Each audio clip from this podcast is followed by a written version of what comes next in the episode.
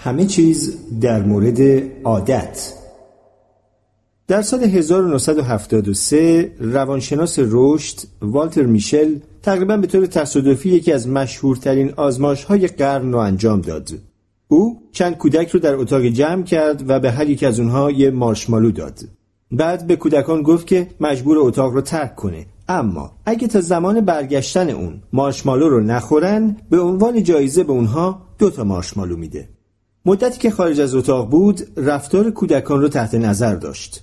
آیا اونا میتونستن برای دستیابی به جایزه‌ای بزرگتر صبر کنن و لذت خودشون رو به تعویق بندازن؟ یا به محض اینکه بر اونها نظارتی نباشه تسلیم وسوسه‌های خودشون میشن؟ حدود 1/3 کودکان به محض اینکه میشل اتاق رو ترک کرد فوراً مارشمالوی خودشون رو خوردن. 1/3 دیگه مدتی صبر کردن اما در نهایت مارشمالو رو خوردن. 1/3 باقی مونده تمام 15 دقیقه رو منتظر موندن که بیشک برای کودکی که شیرینی روبروشه زمان زیادی به حساب میاد. اون زمان روانشناسا بر این باور بودن که نیروی اراده چیزی ذاتی و غیر قابل تغییره، اما این موضوع جای تأمل داشت.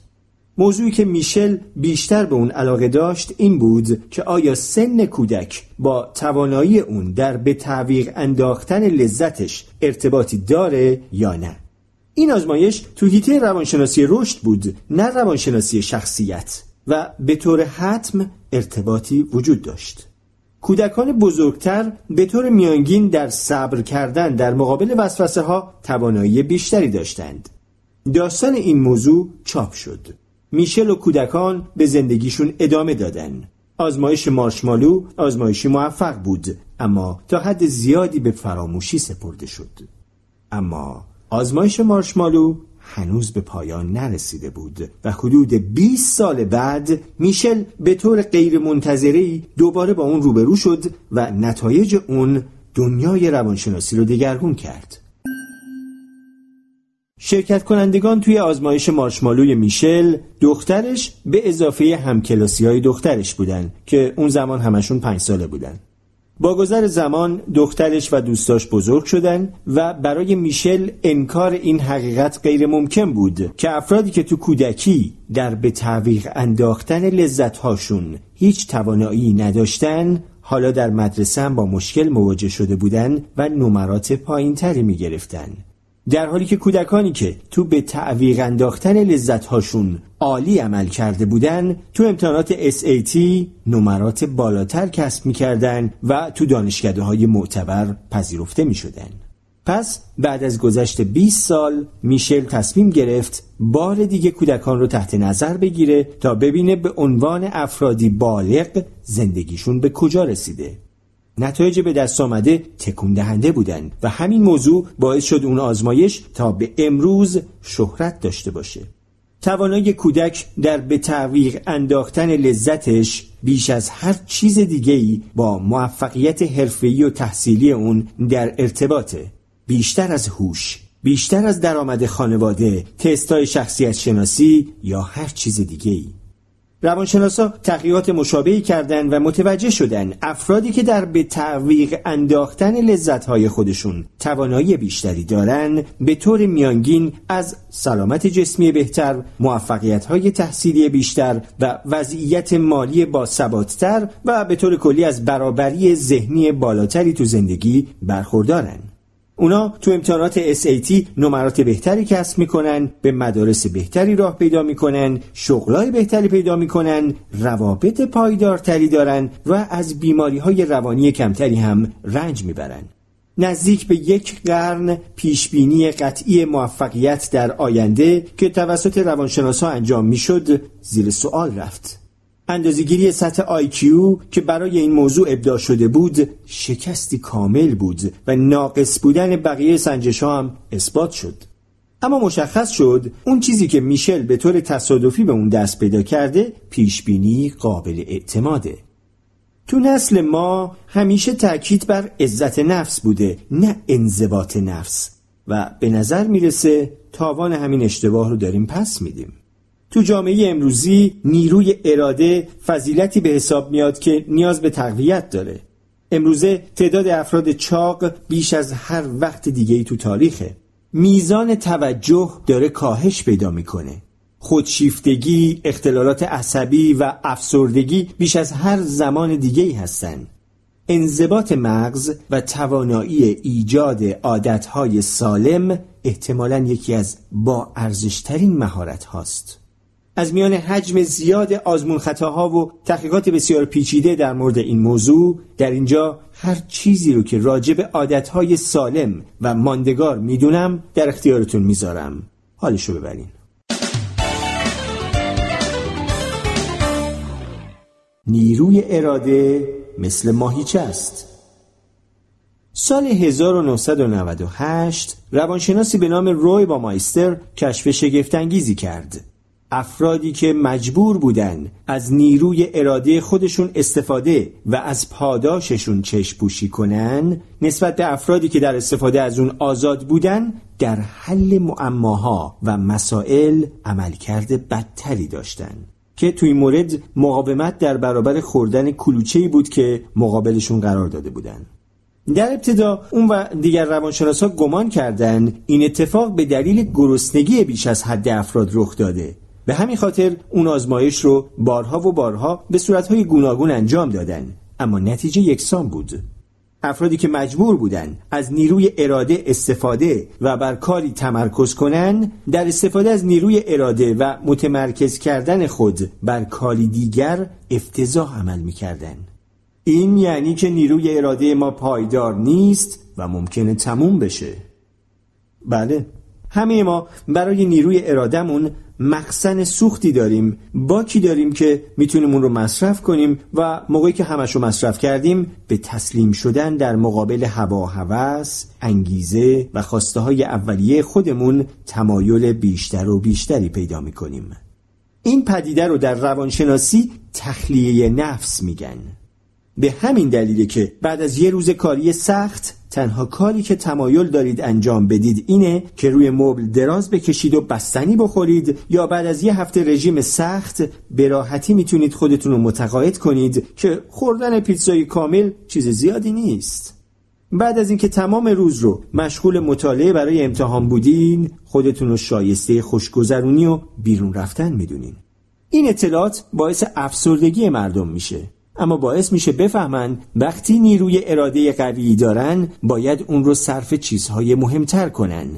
اونا متوجه میشن اگه در حال حاضر نیروی ارادهشون رو برای خرهمالیای روزمره صرف کنن، تلاش برای ساختی شکمی ششتکه یا شروع کاری جدید بیفایده خواهد بود. اما خبر خوب اینه که نیروی اراده مثل ماهیچه است. میشه اون رو با تمرین و ورزش قوی‌تر کرد. همینطور برعکس ممکنه فراموش، ضعیف یا لاغر بشه. درست مثل رفتن به باشگاه و تقویت قدرت و میزان تحمله.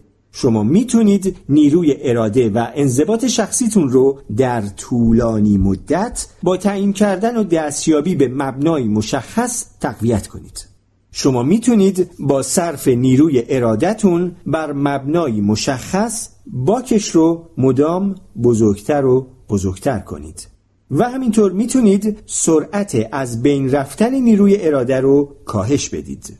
تحقیقات نشون دادن قرار دادن خودتون در موقعیتی مثبت و رقابتی موجب تجدید نیروی اراده میشه که مثل خوردن مواد گلیکوژن داره، یعنی موادی مثل شکر یا نشاسته.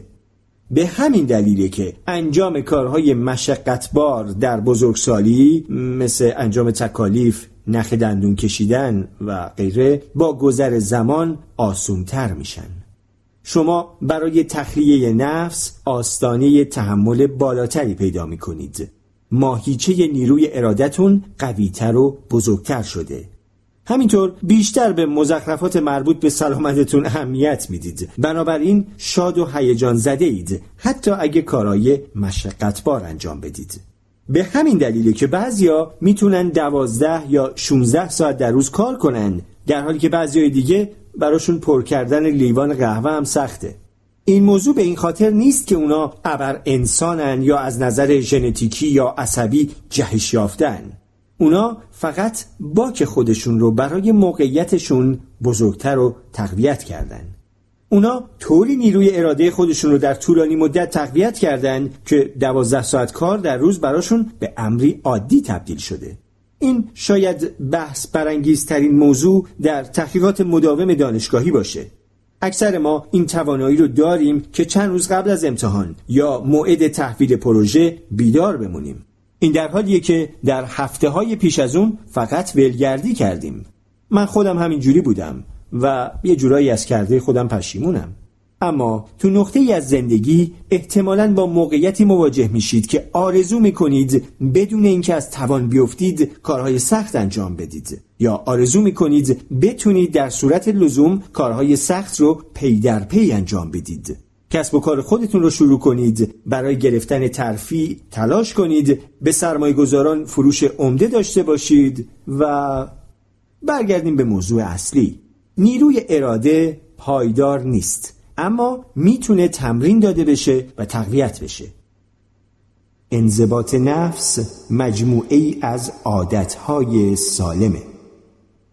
بیایید به مثال رژیم غذایی برگردیم، چرا که احتمالاً اکثر افراد یکی دو بار اون رو انجام دادن و تو شکست خوردن. اکثر مردم به رژیم گرفتن با نوعی ذهنیت منفی نگاه میکنن. اونا به دلخواه عددی رو انتخاب میکنن، برای مثال کم کردن 7 کیلو در 2 ماه. بعد انواع و اقسام پرهیزهای غذایی و گرسنگی ها رو تا حد ممکن به خودشون تحمیل میکنن. اکثر افراد به تمام این مصیبت به دید نیروی اراده نگاه میکنن. من دسر سفارش نمیدم، صبحونه رو حذف میکنم، خودم رو مجبور میکنم 3 بار در هفته هر بار 30 دقیقه پیاده روی کنم، بعدن 7 کیلو کم میکنم و خوشحال خواهم بود. اما حتی اگه تخلیه نفسشون از غرورشون جون سالم به در ببره، در انتها تمام نیروی ارادهشون رو به جای ایجاد عادتی درست در زندگی در راه رسیدن به هدفی اختیاری هدر دادن. چرا همچین اتفاقی میفته؟ در کل افراد شکست میخورن، اونا موفق نمیشن، در نهایت تخلیه نفس اتفاق میفته و خودشونو با خوردن بیسکویت ها، شکلات ها و نوشیدنی های شیرین خفه میکنن. تصمیم گیری بر اساس نیروی اراده برای 1 ساعت، 1 روز یا 1 هفته کار آسونیه، اما در نهایت سوخت تصمیم گیریشون به پایان میرسه و به دنبال هوا و هوس خودشون میرن. 43% از رفتارهای روزانه ما بر اساس عادتهای ما هستن. 90% ورزشکارا گفتن زمان یا مکان مشخصی برای ورزش کردن دارن. 40% اهداف بلند مدت پس از 3 هفته اول دیگه پیگیری نمیشن. زمان مورد نیاز برای شکل گیری عادتها کمترینش 18 روز، متوسط 66 روز، بیشترینش 254 روز. رایجترین عادتهای خواسته شده. 37% مردم سال 2018 گفتن که عادتهای غذایی سالمتر، ورزش بیشتر و پسنداز بیشتر میخوان. اما حتی افراد معدودی که موفق میشن هم سرنوشت بهتری نخواهند داشت. شمار سرسام‌آوری از افرادی که به اهداف رژیم غذایی خودشون رسیدن در نهایت نه تنها دوباره به وزن اول خودشون برگشتن، بلکه حتی محض احتیاط یه چند کیلو چاق‌تر هم شدن. اگه ورزش، مجلات تغذیه و انجمن‌های لاغری رو دنبال کرده باشین، هر کس که موفق شده وزنشو کاهش بده یا عضله اضافه کنه و از اون نگهداری کنه، بهتون میگه که این موضوع به نیروی اراده ربطی نداره، بلکه مربوط به گنجوندن عادتهای خوب تو زندگی روزمرتون. موضوع بر سر داشتن نیروی اراده برای نخوردن غذای مشخص نیست، بلکه مهم ایجاد علاقه به غذاهایی مفیده. موضوع سر اجبار خودتون به هر هفته باشگاه رفتن نیست، بلکه موضوع پیدا کردن راهی برای لذت بردن از باشگاه رفتنه. با این موضوع خیلی همزاد پنداری میکنم، چون حدود 14 تا 16 کیلو در طول 1 سال بین سالهای 2009 تا 2010 از وزنم کم کردم. چیزی که در نهایت برای من و اکثر افراد کارساز بود، عمل کردن به رژیم غذایی خاصی نبود، بلکه ایجاد مجموعه‌ای از عادتهای سالم در زندگی بود. نیروی اراده شما برای ایجاد تغییرات ساده‌ای در زندگیتون صرف میشه که قابل تحملن، نه تغییرات شدیدی که هیچ امیدی به ادامه اونها طی چند روز یا چند سال ندارید. اکثر افراد نیروی ارادهشون رو برای دستیابی به تغییرات کوتاه مدت هدر میدن، در حالی که نیروی اراده باید صرف بنیانگذاری عادتهای طولانی مدت بشه. ببین چند بار تکرار کردم. به این موضوع فکر کنید. افرادی که هر روز صبح بیدار میشن، تختشون رو مرتب میکنن، تمام کاراشون رو تا ظهر انجام میدن، بعد از ظهر یه سازی میزنن، در وقت اضافهشون یه زبان جدید یاد میگیرن، یه شب در میون به باشگاه میرن، منابع مالیشون رو به خوبی بودجه بندی میکنن، به مادرشون زنگ میزنن، به سگشون غذا میدن و کودکان رو از ساختمان در حال سوختن نجات میدن. آیا فکر میکنید این افراد هر روز برخلاف میل باطنیشون خودشون رو مجبور میکنن درباره تمام کارهای روزمرهشون تصمیم بگیرن؟ مسلماً نه. در این صورت اونا در کمترین زمان ممکن مخزن سوخت نیروی ارادهشون رو تخلیه میکردن و حتی اگه در طولانی مدت نیروی ارادهشون رو تقویت کرده باشن هم ظرف چند روز اونو به اتمام میرسوندن. به همین دلیله که تحقیقات نشون دادن افرادی که چند هدف رو در یک زمان دنبال میکنن به هیچ کدوم از اونا دست پیدا نمیکنن. اونا قبل از اینکه کاری رو به عادت تبدیل کنن نیروی اراده خودشون رو تموم میکنن. راه حل اینه که در آن واحد فقط روی یک هدف تمرکز کنید و به مرور و آهسته و پیوسته اون هدف رو تبدیل به عادت کنید. این موضوع جذاب یا هیجان انگیز نیست. شاید به همین دلیله که خیلی از افراد از انجامش وا میمونن. ما کم تحملیم. قبول کنید دیگه، ما بی‌نظمیم. اما راه بهتری وجود داره. چگونگی عملکرد عادت‌ها. عادت‌ها زمانی شکل می‌گیرن که در ارتباط با رفتاری پرتکرار یا محرکی پایدار قرار بگیرید. این بخش آخرش خیلی اهمیت داره. عادت‌ها واکنش‌های خودکار به نشانه‌های محیطی آشنا هستند. میتونید با ایجاد واکنش‌هایی از سر عادت نسبت به نشانه‌های آشنا، موقعیت‌ها و حتی برخورد با افراد مشخص در محیط‌های مشخص انرژی ذهنی خودتون رو ذخیره کنید.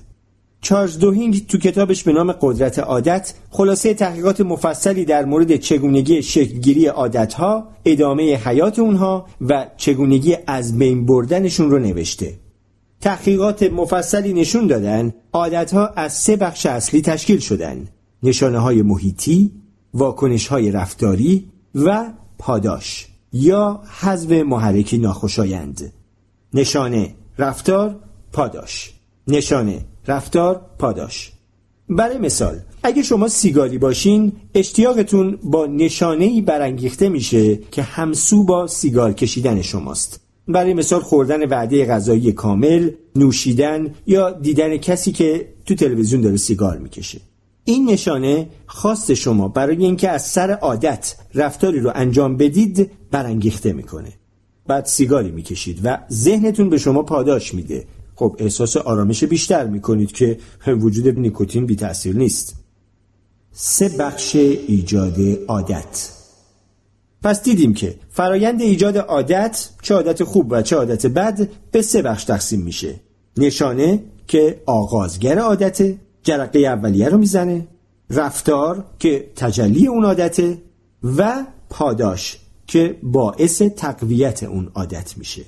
حالا این 3 رو بررسی میکنیم. اولی نشانه. عادت‌ها زمانی شکل میگیرن که رفتاری پرتکرار با حضور نشانه‌ای محیطی انجام بشه. به منظور ایجاد عادت‌های سالم باید تو محیط روزمره‌تون نشانه‌های محیطی ایجاد کنید و از نشانه‌هایی که در حال حاضر تو زندگی روزمره‌تون قرار دارن استفاده کنید. دومی، رفتار. در ابتدا رفتارهای مد نظر که از سر عادت انجام میدید به صورت خودآگاه انجام میشن، اما با گذر زمان به یک امر خودکار تبدیل میشن. بنابراین ابتدا باید بر ایجاد محیطی برای آسانتر کردن انجام رفتار مد نظر تمرکز کنیم. سومی، پاداش. پاداش باعث تقویت رفتارهایی میشه که از سر عادت انجام میشن و احتمال ماندگاریشون رو افزایش میده. قرار دادن پاداشی عمدی تو زندگی روزمره بخشی از بنیانگذاری محیطیه که به ایجاد عادتهای سالم منجر میشه. محققان عادت پی بردن برای ایجاد عادتی جدید یا ترک عادتی قدیمی نباید بر رفتار تمرکز کنیم، بلکه باید بر قسمت اول، یعنی بر نشانه ها متمرکز بشیم. ما زمان زیادی رو صرف ایجاد یا حذف رفتارها می کنیم، در حالی که باید این نیروی اراده رو وقف ایجاد یا شناخت آگاهانه نشانه های محیطی کنیم که عادتها رو برانگیخته می کنن.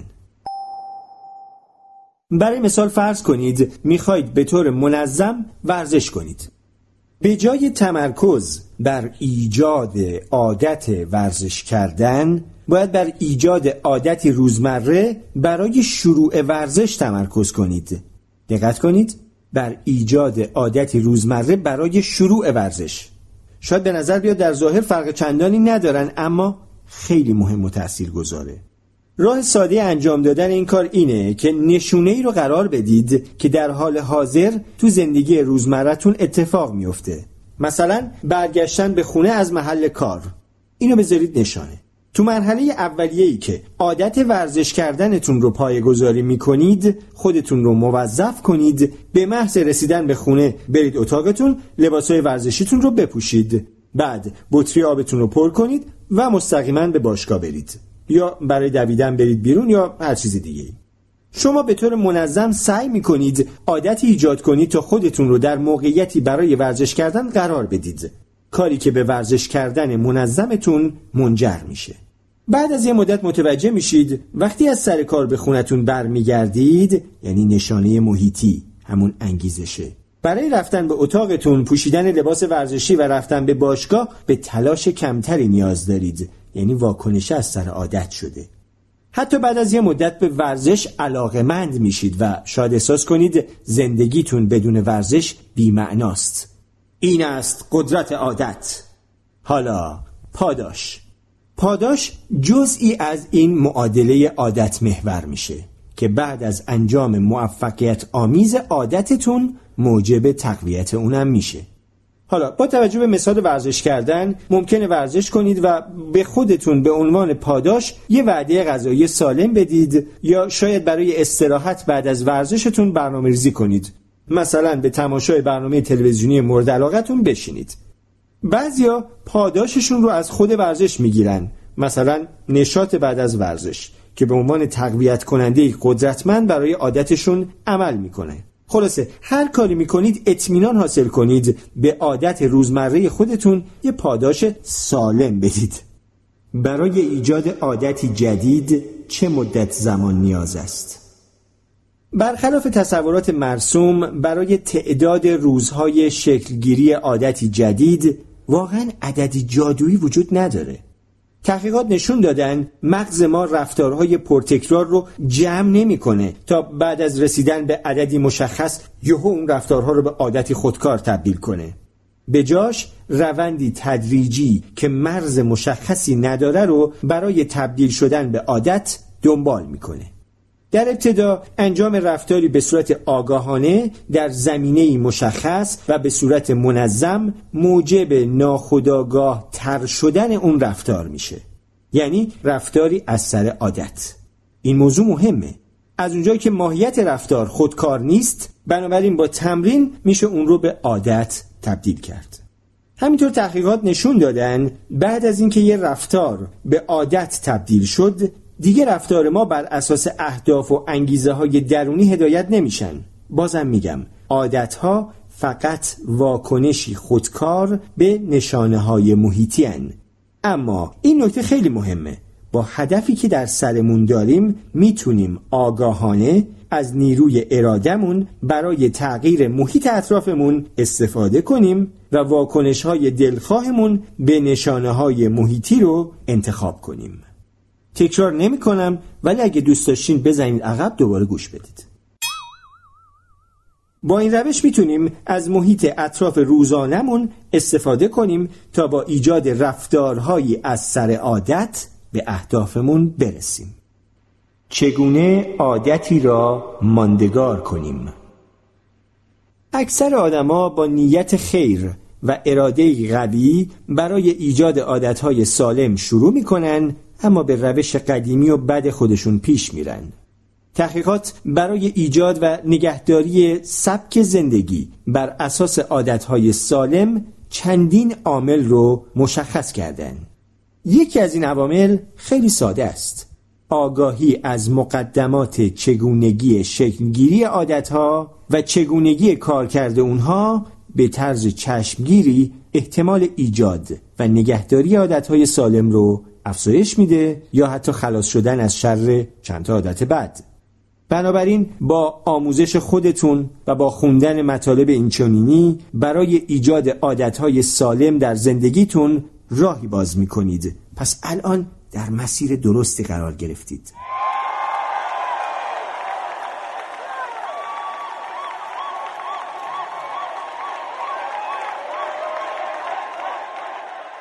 عامل بزرگ دیگه چگونگی درک شما از عادتیه که میخواید ایجاد کنید. اگه عادتی براتون غیر ممکن به نظر برسه، خب پس همینطورم خواهد بود. اگه آسون به نظر برسه، پس ساده خواهد بود. به نظر احمقانه میرسه، اما این موضوع پیامدهای جدی داره. برای مثال اگه بخواید وزنتون رو کاهش بدید و این کار رو با روزی 60 دقیقه ورزش در 6 روز در هفته انجام بدید، به نظر امری عظیم و هولناکه و به این دلیل که کاری عظیم و هولناکه به احتمال زیاد نمیتونید انجامش بدید. در حالی که اگه تصمیم بگیرید وزنتون رو با هر شب 20 دقیقه پیاده روی بعد از شام کاهش بدید، و نکته اینجاست که شام الان اینجا نشانه شماست، اینجوری امری دستیافتنی خواهد بود و خب همینطورم هست. نکته جالب اینجاست که وقتی خودتون رو با حالت آسان عادتهای دلخواهتون وفق میدید، همیشه میتونید درجه سختی رو آروم آروم افزایش بدید.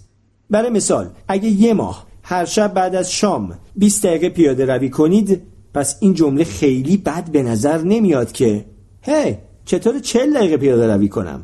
بعد از اون شاید بتونید کمی دویدن هم بهش اضافه کنید. بعد میتونید ورزش‌های پلایومتریک یا ورزش‌های سوئدی هم بهش اضافه کنید و یهو به خودتون میایید ببینید 6 روز در هفته روزی 90 دقیقه دارید ورزش میکنید. راز موفقیت از کم شروع کردنه. آغازی سبک داشته باشید. تأکید میکنم آغازی سبک داشته باشید. اگه از خودباوری و اعتماد به نفس پایین رنج میبرید، از جایی که هستید شروع کنید. انتظار جهش کوانتومی نداشته باشید، حداقل نه در ابتدای کار. کسی رو میشناسم که طی 2 سال وزن خیلی زیادی کم کرد. وقتی وزنشو کم کرده بود تو 2 ماراتن شرکت کرد. میدونید چطوری شروع کرد؟ با روزی 4 دقیقه دوچرخه سواری. 4 دقیقه. این تمام کاری بود که اون موقع دستش برمی اومد، اما هر روز اونو انجام میداد و هر چقدر وزنش کمتر میشد اعتماد به نفسش بالاتر میرفت، انگیزش بیشتر میشد. وقتی فهمید میتونه چند دقیقه دوچرخه سواری کنه، فهمید میتونه چند دقیقه بیشتر هم این کارو انجام بده. بعد فهمید میتونه کمی بدوه. بعد باور کرد میتونه با کسی مسابقه دو بده. بنابراین هدفی رو برای خودش تعیین کرد که تو مسابقه ماراتون شرکت کنه و همین کارم کرد. اون نگفت باشه من خیلی چاقم پس باید توی مسابقه ماراتون شرکت کنم. اون از جایی که بود شروع کرد. روزی 4 دقیقه دوچرخه سواری روی دوچرخه ثابت تو زیرزمین خونش. برای افزایش احتمال ماندگاری عادت استراتژی دیگه‌ای هم وجود داره و اون اینه که نقشه‌ای برای مواقع دشوار داشته باشید. مواقعی که مطمئناً باهاشون مواجه خواهید شد. برای مثال فرض کنید به این نتیجه رسیدید که عادت غذایی افتضاحی دارید و میخواید خوراکی‌های سالم‌تری بخورید. آفرین به شما. حالا اگه مثل اکثر افراد از جمله خودم باشید، میدونید نمیشه به طور مرتب غذای سالم خورد. تا اینجا به چرایی این موضوع اشاره کوچیکی کردیم. وقتی نیروی ارادتون تخلیه میشه، خیلی راحت تسلیم هوای نفس خودتون میشید. بنابراین از قبل میدونید که قراره با وسوسه ها مواجه بشید و به احتمال زیاد دیر یا زود تسلیمشونم میشید. حالا با طرح نقشه‌ای از قبل برای مقابله با این وسوسه ها احتمال مقاومت در برابر اونها رو میشه تا حد زیادی افزایش بدید. توی این مورد پیشنهاد میکنم برای خودتون روز تقلب بذارید که توی اون 1-2 وعده مثل گاو غذاهای ناسالم بخورید. تو روزهای غیر از روز تقلب اگه با غذای ناسالم وسوسه شدید به خودتون یادآوری کنید مثلا 2 روز دیگه روز تقلبه، اون موقع دلی از عزا در میارم، و با این پرهیزگاری به خودتون افتخار میکنید و حالا کمی به خودتون انضباط یاد دادید. این استراتژی 1 یا 2 مزیت داره. با این کار علاوه بر ایجاد عادت غذایی سالم، نیروی ارادتون هم تجدید قوا میکنه به کمک روز تقلب، و در طول مسیر خیلی راحت‌تر میتونید با وسوسه ها مقابله کنید چون واسش از قبل نقشه دارید. شاید نیاز باشه در حالی که واکنش هاتون به موانع و وسوسه های مختلف رو میشناسید، استراتژی هاتون رو هم تغییر بدید. هدف اینه که مشکلات احتمالی رو پیش بینی و برای مقابله با اونها از قبل برنامه‌ریزی کنید. شما خودتون رو بهتر از هر کس دیگه‌ای میشناسید، پس صادق باشید. توقعات واقعی داشته باشید و راهی پیدا کنید که برای شما کارساز باشه. چند تا مورد دیگه که باید به خاطر داشته باشید. با اینکه ثبات راز موفقیته، تحقیقات نشون دادن از دست دادن 1 یا چند موقعیت برای تمرین عادت مد نظر شانستون رو برای ایجاد اون عادت از بین نمیبره. به خاطر از دست دادن 1 جلسه تمرین ورزش یا 1 شب خوردن پیتزا و بستنی خودتون رو سرزنش نکنید. اون رو به عنوان بخشی از فرایند در نظر بگیرید و در اولین فرصت به عادت خودتون برگردید.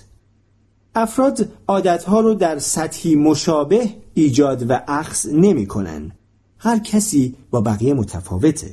محصولات و تبلیغات بسیاری وجود دارند که به شما رسیدن به هدفتون در زمانی مشخص رو وعده میدن. 60 روز برای شکمی 6 تکه، در عرض 2 هفته 7 برابر سریعتر بخوانید تا 6 ماه دیگر بازنشست شوید. همه اینا مزخرفن. برای خودتون هدفی رو تعیین کنید و از محدودیت‌ها و ضعف‌های خودتون آگاه باشید. بعد به شیوه خودتون سعی کنید ضعفاتون رو از بین ببرید. و حرف آخر در مورد نیروی اراده. نویسنده‌ای به نام جاناتان فرانزن گفته هیچ چیز خوبی نمیتواند در لپتاپی نوشته شود که به اینترنت متصل باشد. هدف شما نباید محصول نهایی باشه، بلکه باید ایجاد شرایطی باشه که محصول نهایی رو حتمی کنه.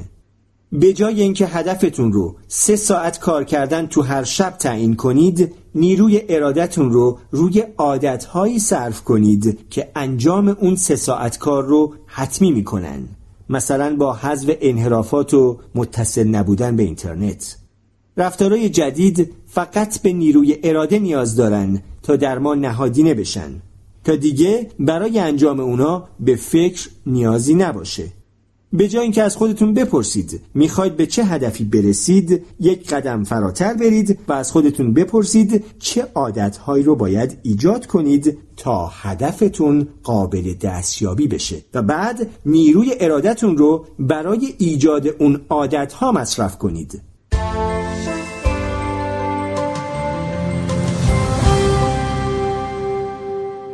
دوستان خوبم، در کانال و پادکست خوانش کتاب برای انسان خردمند فرهاد ارکانی هستم و شما شنونده یکی از فصل‌های کتاب شاد بودن کافی نیست نوشته مارک منسن بودید.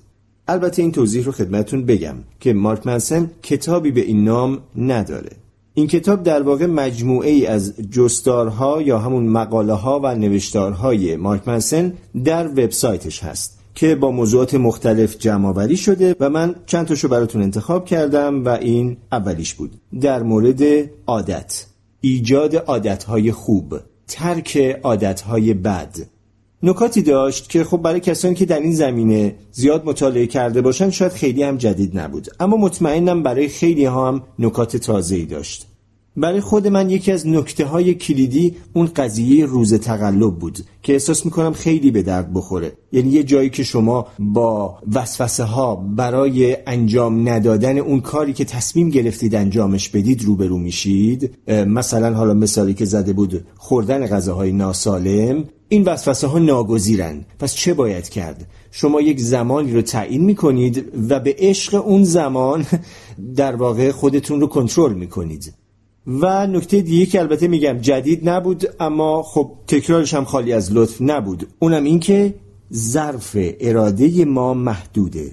اون آزمایش جالبی که مثال زد، وقتی شما مدام در روز به خاطر ساده ترین چیزها ارادتون رو مصرف میکنید، یه جایی این اراده تموم میشه و بعد ممکنه در برابر هدف مهمی که دارید نتونید در مقابل وسوسه مقاومت کنید و ارادتون از هم بپاشه، جایی که نباید این اتفاق بیفته. بنابراین باز هم مثل کتاب قبلی مارک منسن داره تأکید میکنه که مراقب باشید ترهاتون رو کجا خورد میکنید. مراقب قانون 2080 باشید. قانون 2080 چیه؟ حالا تو همین کتابم تو یکی از فصلهای دیگه بهش اشاره میکنه، همینجا براتون یه یادآوری بکنم.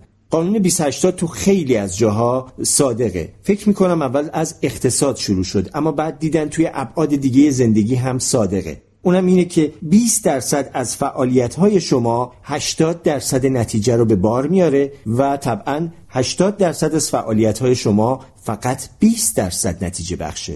این رو باید دقت بکنیم و در تمام زندگی تلاش بکنیم اون 20% رو پیدا بکنیم که 80% نتیجه رو برامون داره.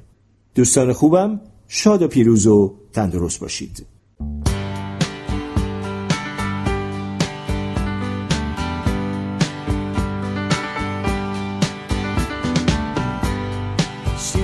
Yesterday,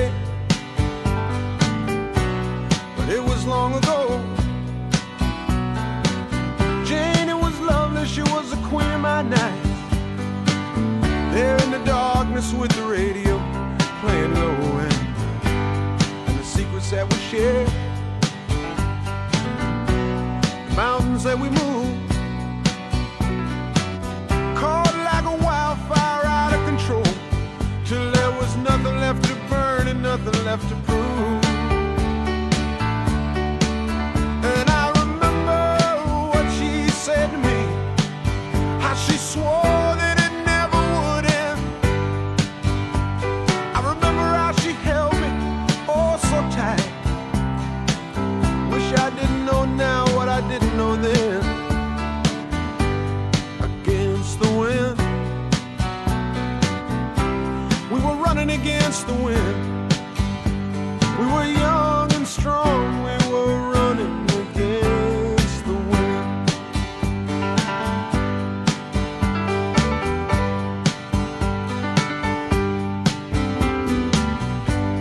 And the years rolled slowly past, and I found myself alone, surrounded by strangers I thought were my friends. Found myself further and further from my home, and I guess I lost my way. There were oh so many roads.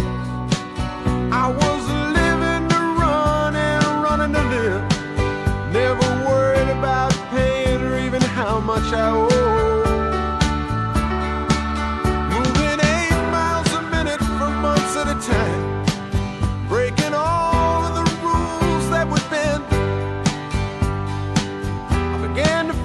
myself, searching for shelter again and again. Against the wind, little something against the wind. I found myself seeking shelter against the wind.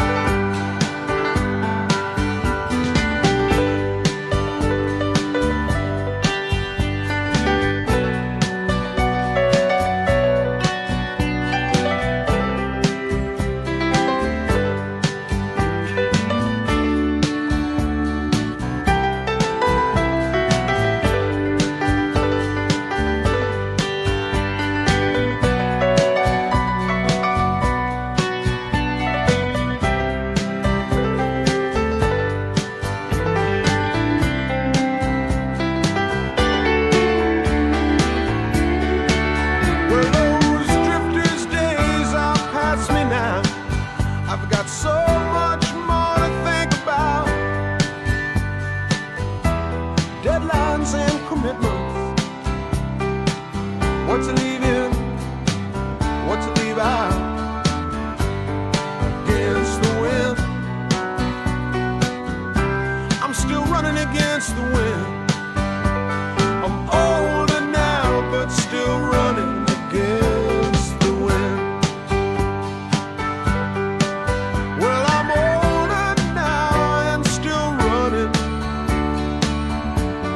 Against